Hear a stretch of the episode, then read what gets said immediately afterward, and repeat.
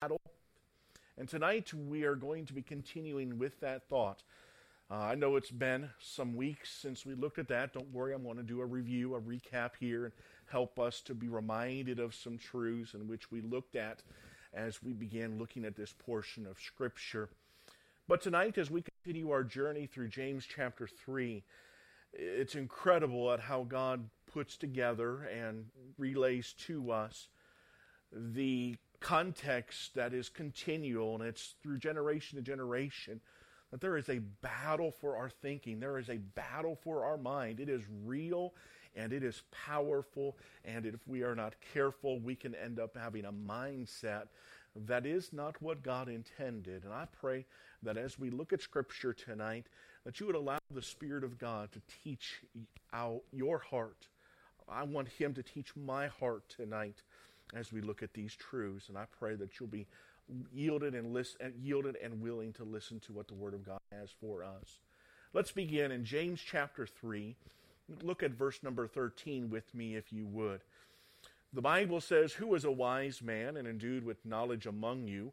Let him show out of a good conversation his works with meekness of wisdom. But if ye have bitter envying and strife in your hearts, glory not, and lie not against the truth. This wisdom descendeth not from above, but is earthly, sensual, devilish. For where envy and strife is, there is confusion in every evil work. But the wisdom that is from above is first pure, then peaceable, gentle, and easy to be entreated, full of mercy and good fruits, without partiality and without hypocrisy. And the fruit of righteousness is sown in peace of them that make peace. Father, once again, we ask for your wisdom. We ask for your mind. Teach us now, I pray. In Jesus' name. Amen. Wisdom, or the battle for the mind, is a context in which James begins to teach and exhort our hearts. As we began last the last time we looked at it, we talked about a test for the source of wisdom. And we began to diagnose and to see how we can know where our source of wisdom relies from. And as we thought about that, we thought about two things that really kind of tug or pull at one another. It's, I used an illustration when we first began looking at this in October about pulling or tug or uh, a tug of war uh, with my football team as a young lad, and I remember that time. But it's very much like a tug of war. I remember uh, seeing over the years some trucks put apart going opposite directions with a powerful chain or a strong length of chain in between the two of those trucks trying they would pull and they would battle back and forth and really the most powerful truck may not win. It might have the greatest or the most powerful motor. It might have uh, a more powerful trans uh, gearbox. It might have a stronger drivetrain. However, if there's no traction or if it is not uh, able to bite into the ground, bite into the dirt, a less powerful truck with more traction may win. And oh, how the battle of our mind is given. You know, there is nothing that is incomparable to the power of godly wisdom. Godly wisdom is a powerful, powerful thing. It is truly stronger than the world's wisdom without even comparable in uh, strength and in power.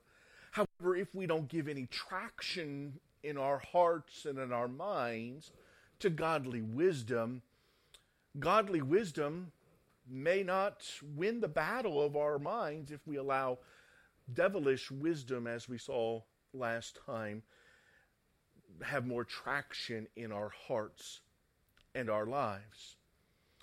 God wants us to have godly wisdom. He wants us to have His mind. He wants us to have His understanding. He wants us to put understanding and knowledge together in a manner that truly leads to good outcomes.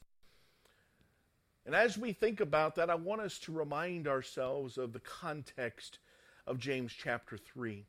I want you to notice, secondly, that not only does it test, is there a test for the source of wisdom, but James here begins to give us the outcomes of wisdom, the results. What happens if I allow one, uh, one wisdom, whether it's godly wisdom or devilish wisdom, to take traction in my mind? What happens? What is the outcome tonight? Remind us, let's remind ourselves of the context of this verse. Who is James speaking to? Look at verse number 10 of James chapter 3, please. Notice the Bible says, Out of the same mouth proceedeth blessing and cursing. My brethren, these things ought not so to be. In verse number 12, it says, Can a fig tree, my brethren? The Bible speaks about the brethren, about those who are in the family of God. It's brothers and sisters in Christ. As this is being relayed, remember that this is being relayed to brothers and sisters in Christ. It's speaking of a family atmosphere and dealing with our family and brethren that will, of course, bleed over to those around us. But the context here is speaking to the brethren, speaking to those who are in a local assembly, a local family of God, who are working and serving, laboring together with Christ. And as he is addressing us as a church, us as a local family of believers, and thank God that we have a local family of believers called the local New Testament church that we can gather. Let's never take it for granted. We truly have seen the value of it this year. Our hearts have been torn because we've not been able to assemble like our hearts desired. Thank God for the technology in which He has given us, but there is nothing that replaces the fellowship and the camaraderie and the unity that comes with a family that is together. It is so vital and so important. It cannot be understated how important it is that the local church meet together. How vital that is. The Bible teaches us, as he's speaking to the brethren, he begins in our text by addressing godly wisdom. Look at it with me once more, if you would please. The Bible says, Who is a wise man and endued with knowledge among you? Let him show out of a good conversation. That word conversation there, remember, means a manner of life. It's how one lives. It's not speaking of just a conversation as far as vocabulary or verbiage, but it's speaking of our living, how we walk, how we handle ourselves, what we do, where we go, what we consume, what we uh, uh, uh, uh, what we stand for, and where we uh, uh, find our, or where we lead our lives as Christians. Speaking of more than just the vocabulary, it's speaking of our walk as children of God. Notice out of a good conversation, his works, and then notice this statement with meekness of wisdom. That word meekness there means gentleness. It's speaking of acting in a manner that is mild and even tempered. Remember, he is speaking to the local church, he's speaking to the family of God. He said, as a family of God, we ought to look for a kind, gentle, and peaceful resolution among the brethren. You say resolution, that means there's some conflicts. You're right, there are conflicts in a family. Growing up as one of three sons, there were some conflicts that I had with my brothers. There were some times where I did things I should not, and there was many more times that they did things that they should not. Uh, but uh, I was the oldest. I was the one that paved the way. I was the experimented one uh, on. But there are conflicts that happen. There are time, many times of resolution. It's part of being a family, and it's part of knowing and wisely handling those situations as brethren and knowing how we can wisely, in a godly manner, handle the resolutions and handle the moments in which one falls or one struggles or one maybe has a disagreement or one has some odds and such. And it's not a uh, god's family is not to fall out. It's not to separate. Uh, god's family ought to grow and to grow stronger and to go forward uh, laboring together for the cause of so often, as we think about this word meekness, our mind immediately begins to think of someone who is not willing to take a stand or not willing to, uh, uh, to help or to exhort in some way. But that's not what the Bible teaches. The Bible teaches us that there was a man who was very meek. His name was Moses. In Numbers chapter 12, in verse number 3, we see this statement Now the man Moses was very meek above all which were upon the face of the earth. The Bible teaches us that Moses was very meek. What does this mean? He led hundreds upon thousands, and I believe possibly even millions of people through a wilderness. You don't lead millions of people through the wilderness with a myriad of different type of background. It wasn't just Jewish people there. There were Egyptians there. There were other nationalities and other cultures represented that chose to become part of the children of Israel. That became that chose to become Jewish, that be, chose to become a part of the family of God. And leading those many people, there was conflicts, and oh, we've read some of the conflicts we understand that there were conflicts, but you understand that when God is speaking of Moses was meek, that there are different approaches and different avenues for meekness. What does that mean when Moses was meek? I believe it speaks in primarily in three parts. First of all, Moses was meek. He was gentle, he was understanding, he was kind as God spoke to him. In other words, when God spoke to him, his heart was gentle, his heart was open, his heart was receptive. It was mild as God taught him. He had a meek relationship with God. What God said, he understood, and when and when he understood what God had said, he took it into place. He practiced it. He didn't just hear the word of God and dismiss it, but he applied it to his life. He practiced it. He, uh, he accepted or took on board what the word of God stated. The first area I believe in which Moses exhibited a meekness was with his relationship with God. He did not push against God, but rather he was meek and is receptive towards what God had said. Secondly, he was meek among his relationships among the children of Israel. In other words, he looked for an avenue that would resolute to peace. Doesn't mean that there would be maybe some hurt, hurt, some wounds in the heart, but he looked for a solution or a resolution that would bring to peace. Peace of what? Well, peace between them, between Moses and maybe Aaron, Moses and Miriam, his sister, Moses and the those that he yea, dealt with and served with and labored with, but also, thirdly, it couples into helping them to also have that same peace or that same meekness with God. And I believe this is what stood Moses apart from all others. And this is why I believe God says he was very meek, because Moses knew how to bring peace to a situation, not because of his great demeanor, but because he understood a gentle and a kind and a peaceful resolute that would help not only him to have a good and, and, and vibrant walk with the Lord, but it encouraged others to have that walk with the Lord.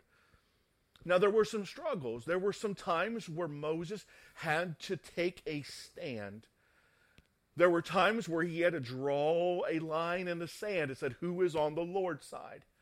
And he did so why? To help the children of Israel to reestablish a peaceful relationship with God, a meek relationship with God. He was willing to take a stand. Being meek does not mean someone does not take a stand for that which is right, but it means looking to take a stand and looking to do so with a peaceful heart and a wanting to come to a peaceful solution between those times. In other words, he was looking to uh, to uh, diminish any divisions between not only him and God, but between him and others, and between others and God. He was one that was trying to become, or trying to help a establish a peaceful situation where all would be able to understand and work together as a family. And this, when a church, a local church, strives for this and captures this thought, this is what draws a great appeal among the world. Because the world is looking for this.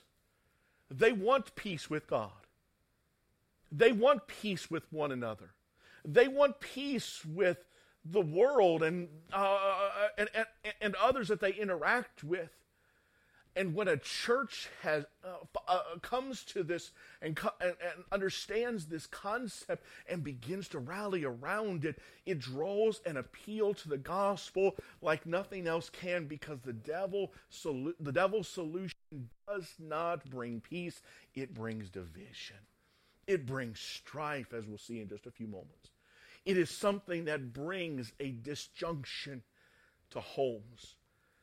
This is why the gospel is so, so important. Because you and I might have some disagreements, even as a family of God. We might not see eye to eye on every situation. And by the way, we won't because you're different than me. You've had experiences that I haven't. I've had experiences that you haven't.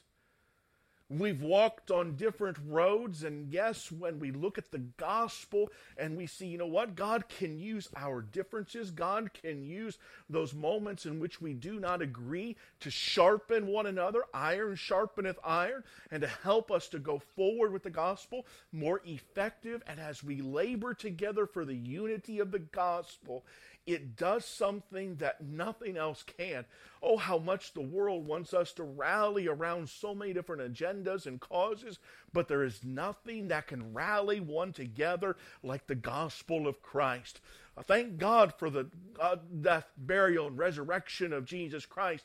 And it is us laboring together to get the gospel out that brings unity like nothing else can. Godly wisdom looks for that gentle, mild, and even tempered solution. Unifying God's people for the common cause of preaching the good news of Jesus Christ. And if you'll remember, in October, we displayed a diamond, and this truly is a diamond. This is wisdom that the world looks at and says, that's beautiful. I want that. Godly wisdom is such in, that it draws and inspires, challenges. It's beautiful in every aspect because it's of God. And James held up the diamond of the God of godly wisdom, and then he holds up the backdrop. A dark backdrop. We've already stated it. James calls it devilish wisdom. Evil wisdom. It is wisdom that is corrupt, not of God. And he holds that diamond up in the backdrop, uh, uh, uh, uh in front of the backdrop of that devilish wisdom, and just like you hold a diamond up in front of a dark background, the luster shines even more. Thus, God's godly wisdom shines even more powerfully against the backdrop of devilish wisdom. And such is the case. Look at verse number 13 with or 14, excuse me, tonight and let's remind ourselves this evening of the backdrop in which James illustrates once again. He says in verse number 14, But if ye have bitter envying and strife in your hearts, glory not and lie not against the truth. I'm going to very quickly walk through these words and remind ourselves, because it's very important for us to understand this, for us to continue on tonight.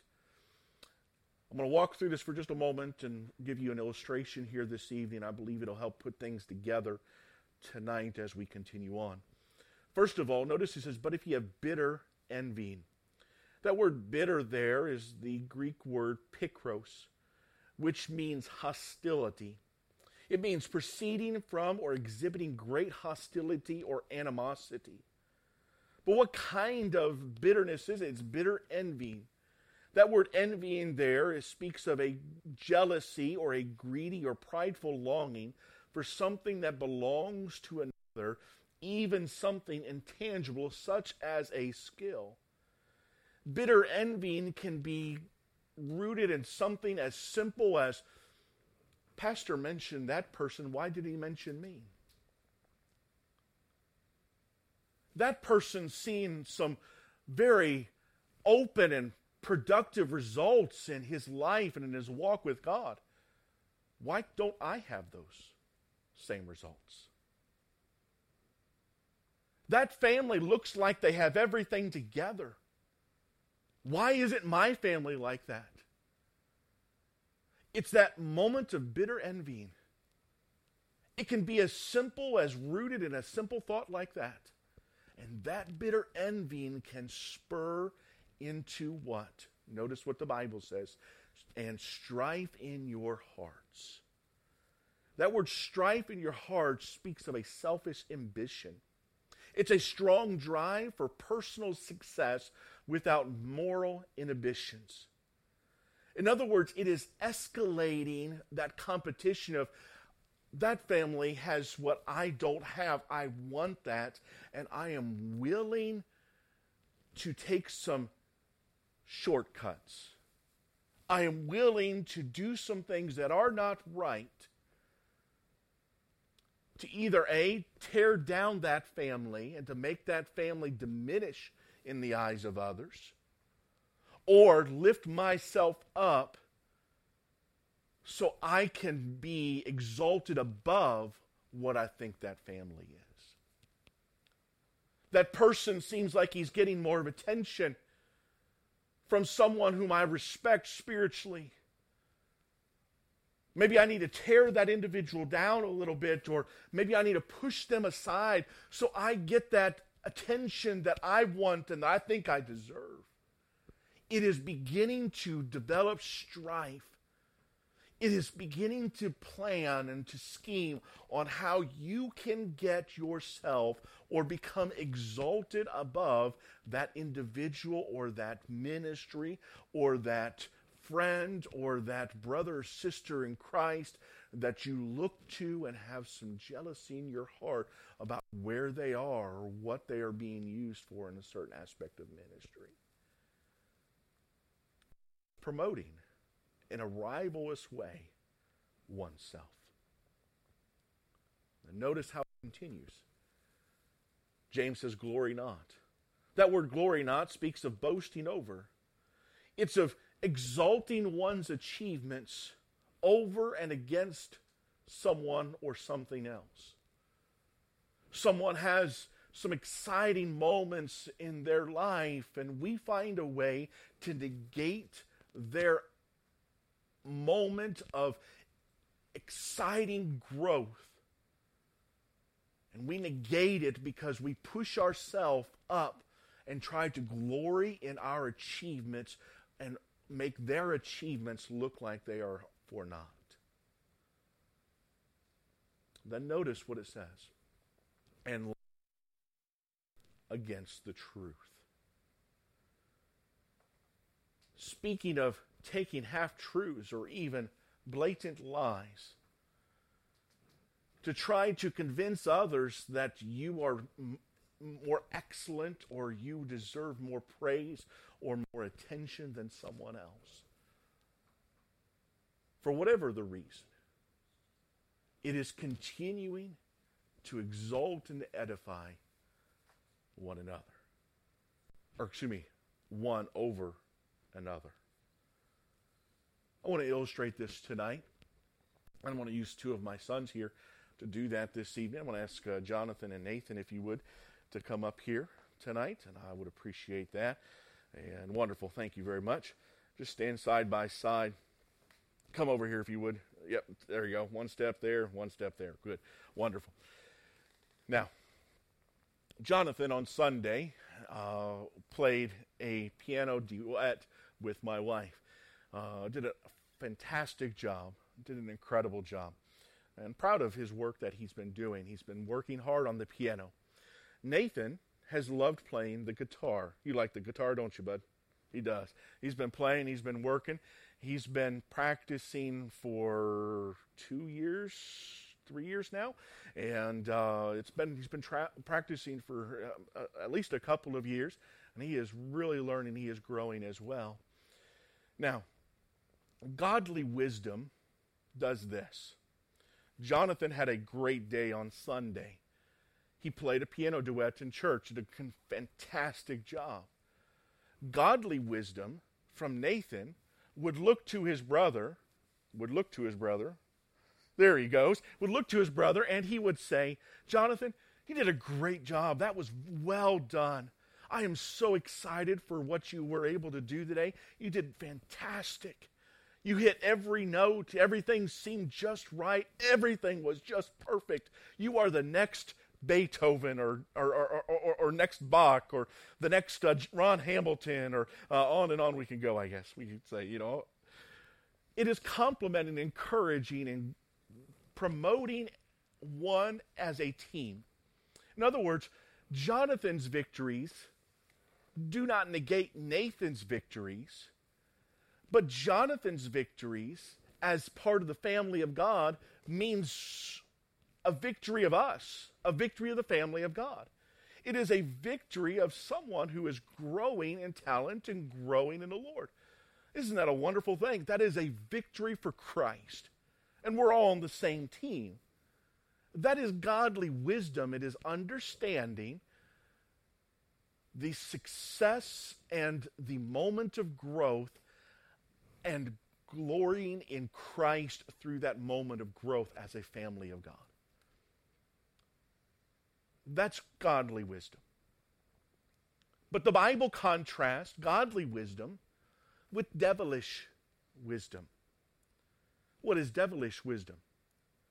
Now, I'm going to state this because I don't want to give Nathan any ideas. Uh, but uh, Nathan, it would be Nathan looking at his brother and saying, you know, that was okay. I noticed there was a couple notes there. I could have probably done a little better on the guitar.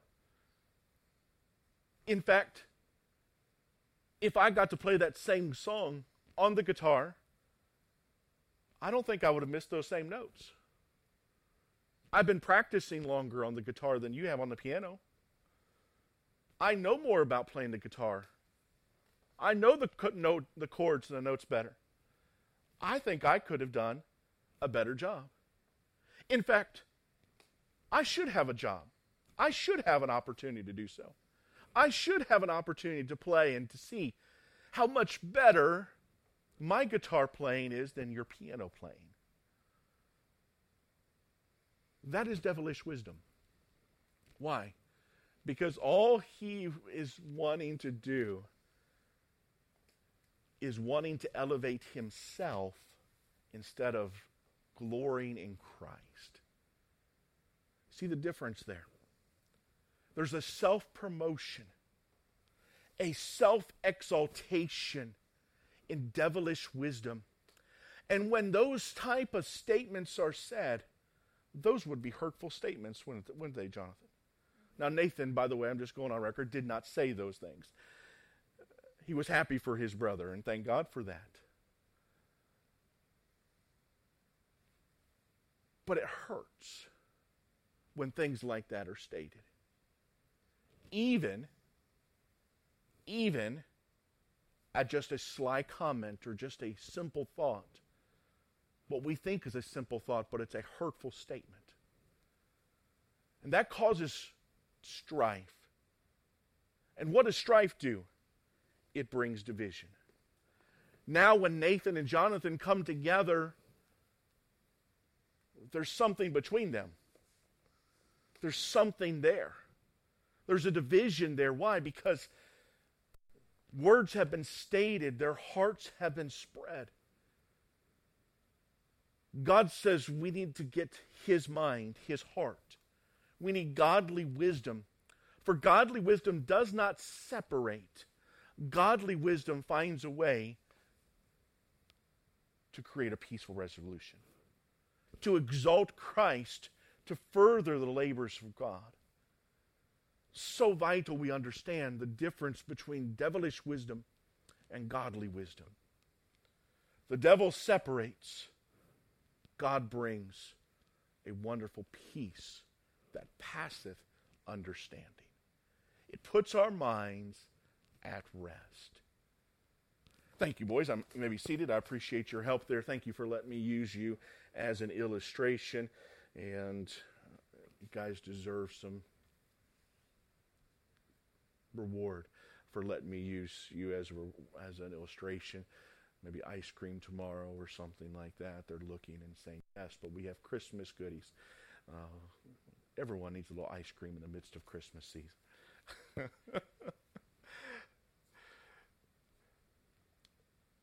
what spirit is better received by those who watch a family?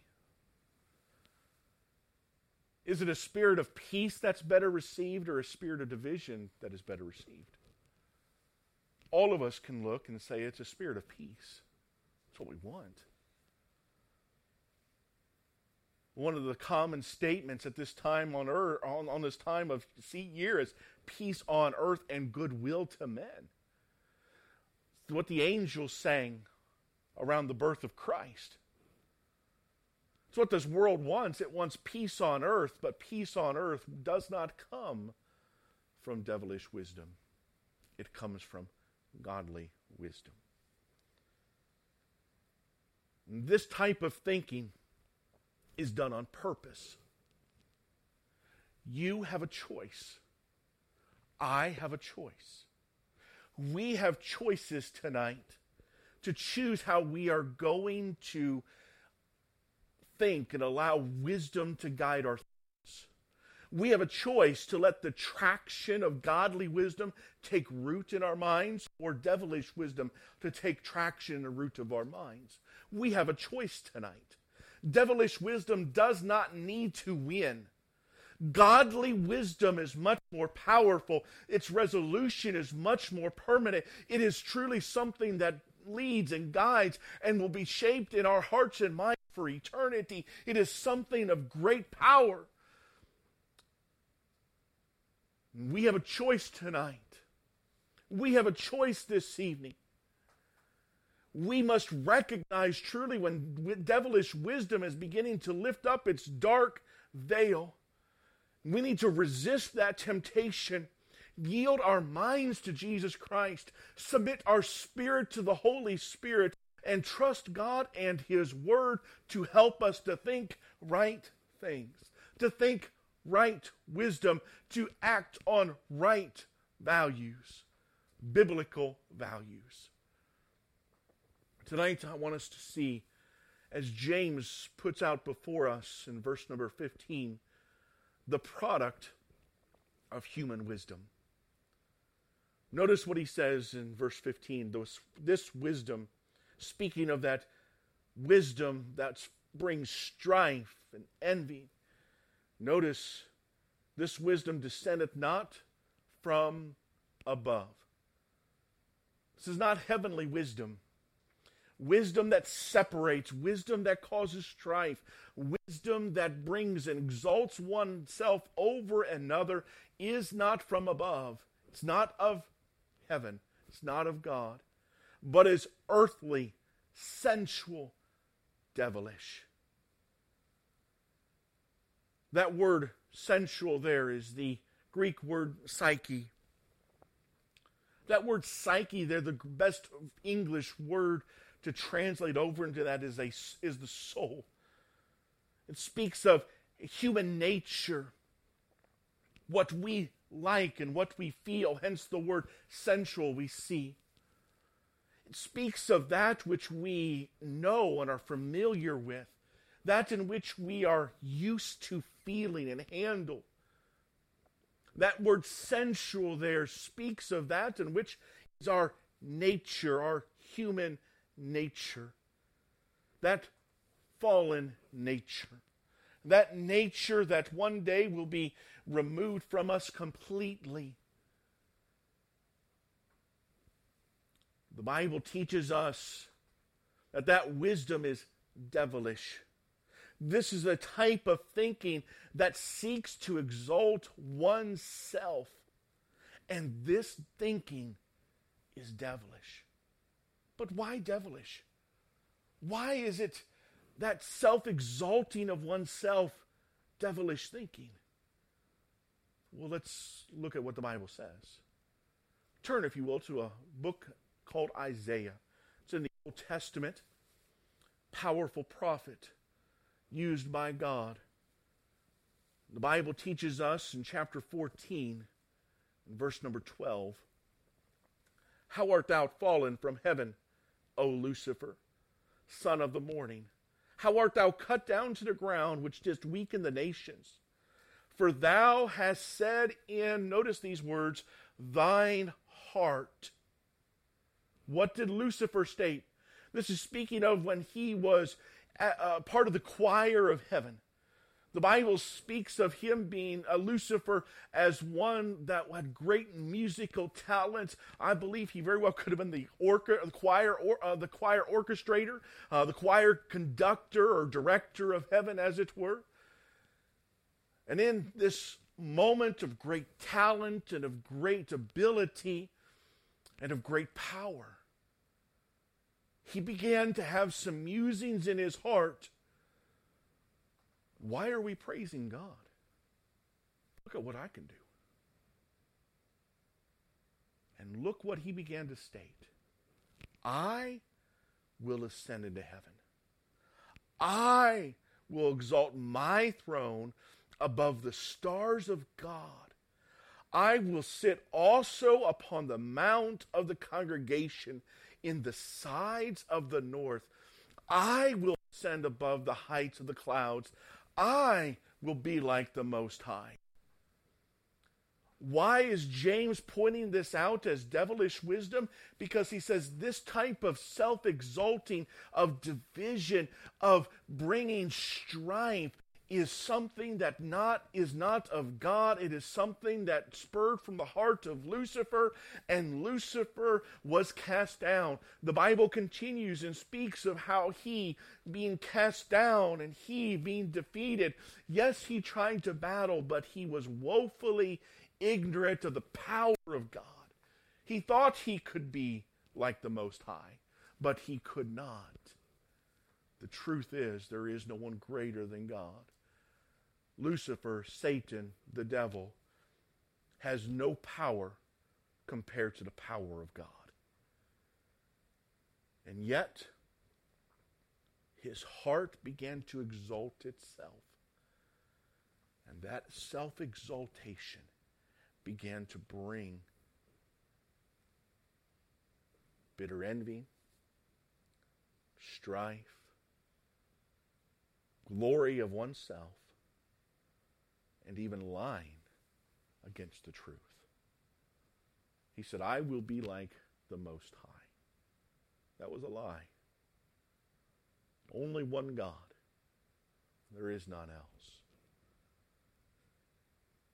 And this wisdom, this devilish wisdom, is a human nature is what this world is rallying around. This wisdom is truly a phony wisdom. It has that uh, that has been denounced. It descendeth not from above, but truly it is earthly. It is the wisdom of this world. It expresses itself in various ways.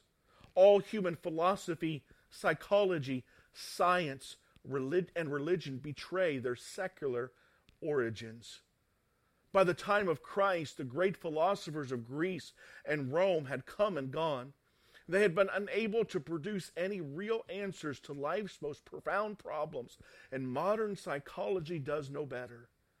The world's religion, except for Islam, which borrowed extensively from Judaism, Christianity, and the Bible, had all, uh, had all had their day and had been given ample time to demonstrate their essential idolatry and bankruptcy by the time Christ came.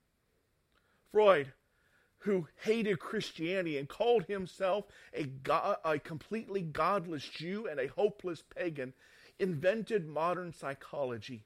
He endorsed irresponsible behavior and made it respectable.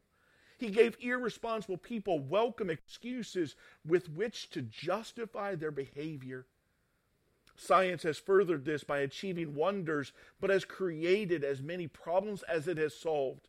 It has given us nuclear weapons, intercontinental missiles, and revolutionary ways to disseminate information and process data. But what horrors through playing God with genetic engineering and cloning and cloning and the like truly remains to be seen yet.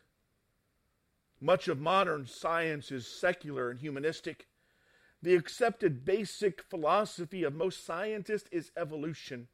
A God dishonoring, soul destroying, man debasing religion that gives people a working hypothesis for atheism.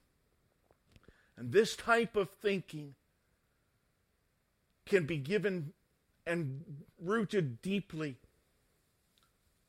into what Lucifer began in the Garden of Eden was it not he in Genesis chapter 3, verse number 6, that when she saw that the tree was good for food, and that it was pleasant to the eyes, and a tree to be desired to make one wise? What did Satan do? Satan in the Garden of Eden was someone who had a complete, perfect nature at that moment. Beguiled her by beginning to think that God had cheated her of something that God had given, uh, not allowed her to have something that was even better than what God had given all that, all of all that was in the Garden of Eden. Oh, how much God had given the uh, Adam and Eve in the Garden of Eden. Think about this for just a moment of all the fruit that was given, all that was available to them in that garden, all the trees in which they could enjoy from. And yet there was one tree that God said, Do not eat of. One tree one simple instruction. And Satan began to deceive Eve by stating God is holding something back from you. Know bet you can know better than God. You can be like him. You can exalt yourself and gain in wisdom. And with that very basis of self self exaltation, Eve partook of that fruit. These tools truly have continually, through their cunning, keep people in soul destroying bondage as he lures people by thoughts of, I'm really not that bad. I've never done, you fill in the blank. I've heard so many things over the years. Well, I've not hurt anybody. I've lived a pretty good life. I'm not really that bad. God uses that, or uh, excuse me, Satan uses that self exaltation to give people a reason to not put their faith and trust in. He lures people by thoughts of self exaltation by stating, Why would a loving God send me to hell? If he loves me, why would he send me to hell? I don't need Jesus. I'm good. I'm okay. God, or excuse me, Satan exalts and tries to deceive us through this moment of, self exaltation. The Bible tells us in James chapter 3, verse number 16, notice what it says For where envying and strife is, there is confusion and every evil work. Where that self exaltation becomes a part of our minds and it begins to gain traction in us, notice what it causes. It causes envying, jealousy, and strife, self ambition. What does this uh, do? What does this do to us? It puts our minds at a unrestful place. When we begin scheming about how we can exalt ourselves and how we are so much better than a brother or sister in Christ, or how our, our life is somehow diminished by the exaltation of someone's victory in Christ. Or how we've been slighted in some way. Someone hasn't uh, uh, uh, been as nice to us as we thought they should, or they haven't greeted us like we thought they should have. There must be something wrong, and those moments of bitter envyings and strife begin to cultivate. It begins putting our minds at turmoil. And I believe this is one of the great reasons why so many people today, even Christians, are struggling mentally because their minds are never at rest. They're always vying and thinking, how can I get better? Or how can I get promoted above so and so? How can I be uh, uh admonished above individual? Why wasn't my name mentioned? Why wasn't this being stated? Why is it my family like that? Why is it my home like that? Why don't I have those things? Why hasn't God blessed me in those things? And it begins a cycle of bitter envyings and jealousy that begins to exalt ourselves to the point of where our minds are completely at turmoil. And God never meant, God never meant that to be. God never designed that. The Bible tells us that that strife and envying continues into ungodliness. Look at what the Bible says there is confusion and every evil work. That word confusion and every evil work speaks of a disorder and a tumult, of a commotion and ungodliness something to consider right there. Evil work, a confuse, uh, confusing, and a commotion, something that brings disorder to our lives. The Bible teaches us in Luke chapter 21 and verse number 9 Jesus warned at the end days when ye shall hear of wars and commotions. There's that same word as we see of every evil work. That confusion that's going to come and going to be. And oh, how much we live in a confusing time, a disorderly time. And it truly, Christ continues, be not terrified, for these things first must come to pass, but the end is not by and by. Do you see what Jesus did there? He said there's going to be confusion, there's going to be commotions, there's going to be disorder. He says, but just understand everything's okay. All these things are planned, all these things will be for a time. But remember, I've got everything in control. Jesus highlights the disorder and the commotion and then brings to value his godly wisdom. The world truly will wax worse and worse. And as the world waxes worse and worse in disorder and confusion, God says, Your mind doesn't have to be in a disorder. Your mind doesn't have to be unrestful, it can find rest with God. Paul warned the church in Corinth about this very thing. He stated in 1 Corinthians 14:33, "For God is not the author of confusion, but of peace." And notice what it says, as in all churches of the saints. Paul's addressing a church just like James is addressing the family of God. God doesn't want and God did not design it for an unrestful time or a commotion or disorder or confuse, uh, confusion to come into play. God meant everything to be of peace and of a, unifi- a unification, laboring for the gospel's sake. The Bible teaches us that there is confusion and every evil work. That word evil there speaks of a worthlessness. It speaks of a worthlessness that is something that is blown about by the wind. You remember the parable that Jesus stated where the foolish man built his house upon the sand, something that is not going to stand, that's going to erode away. And that's the type of evil thinking in which uh, James is highlighting and speaking of here. Something that thinks one can exalt himself over, but the Bible teaches us that it will be blown away, it will be for naught, it will be gone. What you thought was of value will become for naught. Solomon is the great example of this very thing. You see of you say of evil or devilish wisdom? Yes. Sadly, yes.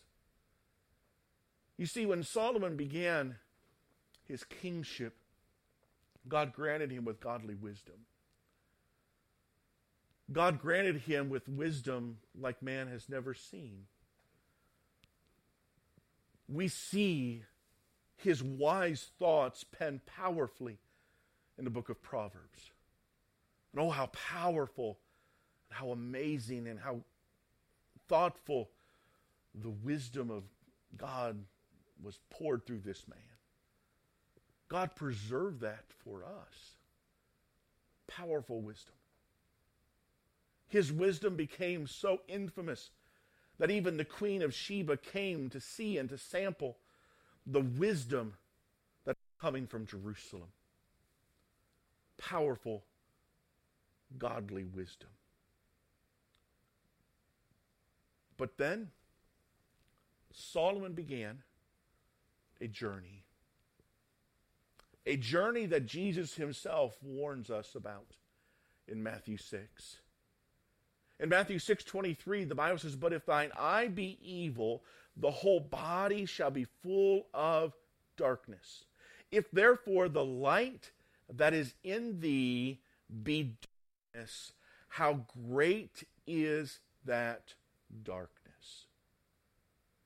Jesus warns us that the light of the God, of godly wisdom, the light that he so wonderfully gives, can be veiled with darkness. It can be not extinguished as a child of God. We can never lose our salvation. But godly wisdom can be diminished by the darkness that we allow that light to be enveloped in. Solomon did that very thing. He began hiding his light under a bushel. We sing that song in Sunday school. Let your light shine. Hide it under a bushel? No. I'm going to let my light shine. God warns us of putting our light under a bushel, under the bushel of devilish wisdom. How did Solomon, a man that had great godly wisdom, do this very thing? He began a journey by marrying a pagan queen. This pagan queen began to cause some rationalizing in his heart and his mind to affirm and to establish other relationships with other countries, pagan countries around him, neighboring Israel. And as he wanted to bring some greater uh, strength to the relationships, it was common in that day to marry of the, of the king's family, to establish and to firm that relationship as they saw. However, that was not what God intended. That's what not God. Uh, that's uh, that was not what God wanted. And so Solomon began marrying these families and these, excuse me, marrying into these families, marrying these pagan daughters. And as he began to do so, they began to slowly change his heart.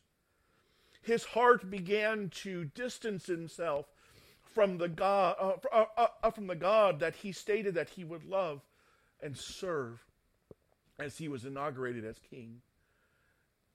As he was anointed king of Israel, he vowed to serve and to love the Lord. And God warned him to do so all the days of his life. He chose, though, to take that light and to put it under a bushel.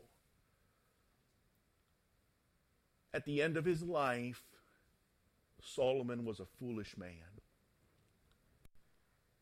At the end of his life, Solomon bowed down to pagan gods and worshiped those idols. And upon the end of his life, we see a book. Book called Ecclesiastes, where he laments and he says, I look back on my life and all those things that I thought were important, they were all vanity, empty, worthless.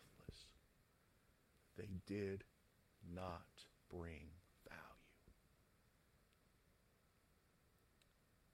How sad of a story that is. Because Solomon's journey from godly wisdom to devilish wisdom caused such great damage to the very country and to the very people in which he served and led that it brought such devastation to Israel that they never fully recovered from it until after the cap, uh, until the end of the captivity of the Babylonians. They never recovered. Oh, they had moments where they began to go towards God, but they never were where God intended. How sad it is when we take our wisdom that God gives us and choose to hide it under a bushel. And as the song goes, hide it under a bushel? No. I'm going to let it shine. May I encourage you tonight to not take that beauty of the diamond of godly wisdom this evening and, con- and veil it under devilish wisdom. God has a better way. We looked at the darkness tonight. As James warns us and shows us how dark it is, how destructive it is. But God has a better way. And we'll take that better way and we'll look full, more, more fully at that diamond next week. But I encourage you to finish James chapter 3 read it, meditate upon it this week. And as we come and as we look at it once again on a Wednesday evening, I pray that our hearts will once again be captivated with the beauty of the diamond of godly wisdom.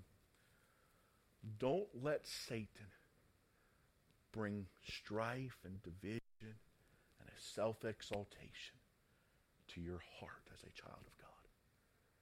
We're on the same team. If you trust in Christ as your Savior, and you believe in the gospel, I'm for you. I'm not, I'm not competing with you. I'm not trying to get a bigger pedestal than you. I'm not trying to knock you off of your pedestal. I want us together to grow in Christ. I want us to go forward. I want the gospel to go forward here. May we as a church remember this as a family of God, be being reminder, uh, uh, uh, um, uh, being reminded of this, that we don't ever come to a point in which we allow Satan to begin to uh, self-exalt us, to where we find that those thoughts lead to worthlessness, emptiness, vanity. God has a better way. Let's look at the priceless beauty of godly wisdom.